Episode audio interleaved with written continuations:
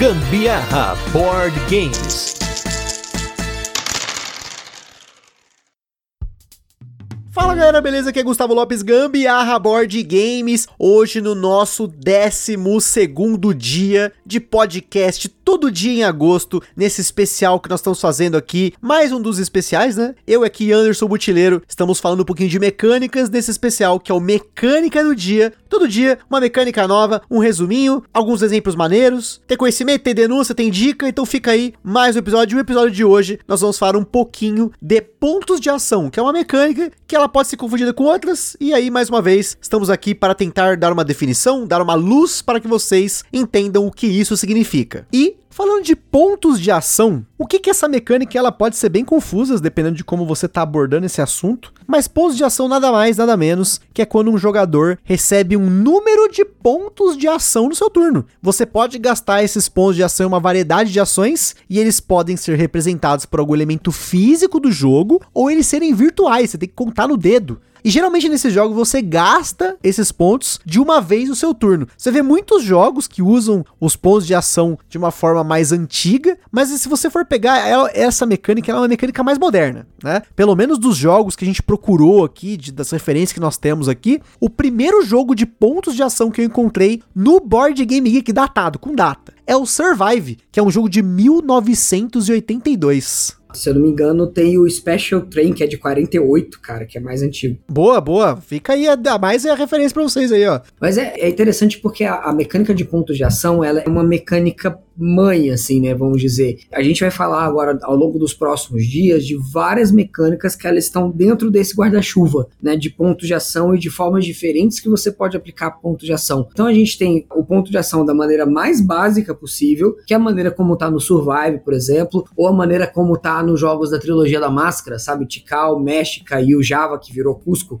É, são jogos em que você tem literalmente pontos, né? Eles te dão lá, você tem dez pontos para gastar na sua rodada e você tem que ir gastando esses pontos ao longo do seu turno, fazendo a sua jogada. Às vezes você gasta e sobra um pouco, às vezes você vai ter um token que ele vai te permitir gastar mais do que aquela quantidade, né? Então você tem dessa maneira literal, ou às vezes esses pontos de ação estão representados por outros elementos, e a gente vai falar nos próximos dias aí outras maneiras que isso pode estar representado. Mas é interessante de dizer que a minha mecânica de pontos de ação, por ela ser uma mecânica mãe, é muito difícil, às vezes, delimitar até onde ela é ponto de ação e até Pode onde crer. Ela é uma outra coisa. Ah, a gente vai falar aí no, no, nos próximos dias, por exemplo, de rondel, de alocação de trabalhadores, e aí você pega um jogo e fica muito difícil, às vezes, você fala, ó, esse jogo é alocação de trabalhadores, não, esse jogo é rondel, ah, esse jogo aqui é, é um draft de dados, não, esse jogo, sabe, porque é muito, muito parecido, o limiar é muito difícil de determinar. Então, se você quiser ter certeza, fala assim, ó, esse jogo tem pontos de ação.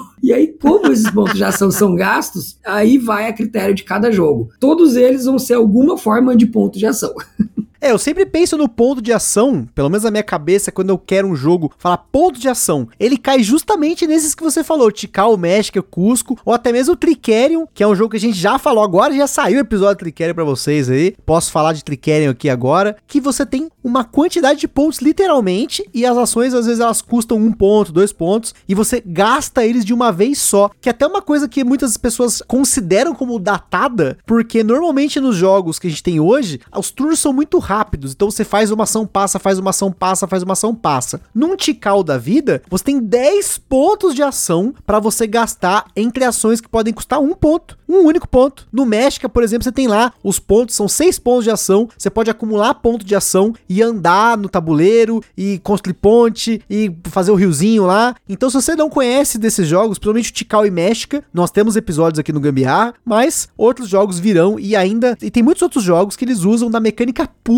de você contar, às vezes, no dedo. Ó, eu tenho dez pontos de ação, já gastei dois, essa aqui, três, essa aqui, que é até ruim. Muitas vezes você tem que ter um, um marcador que tá fora do jogo, tipo um dado, né? A gente já usou no passado dados pra marcar esses pontos de ação no Tikal. Um dado de dez lados, e aí a pessoa ia fazendo as ações e colocando ali, diminuindo o número ou aumentando, né? Depende de como você quer usar. Mas, como o próprio Butileiro falou, você vai ter N implementações mais modernas ainda desse estilo de jogo, que pode se confundir aí nesse limiar das mecânicas, mas a gente tá trazendo pra vocês aqui as principais, inclusive as que são mais nomeadas. É isso aí, pessoal. Espero ter ficado claro um pouquinho aí sobre pontos de ação. E a gente se vê amanhã com mais um episódio do Mecânica do Dia.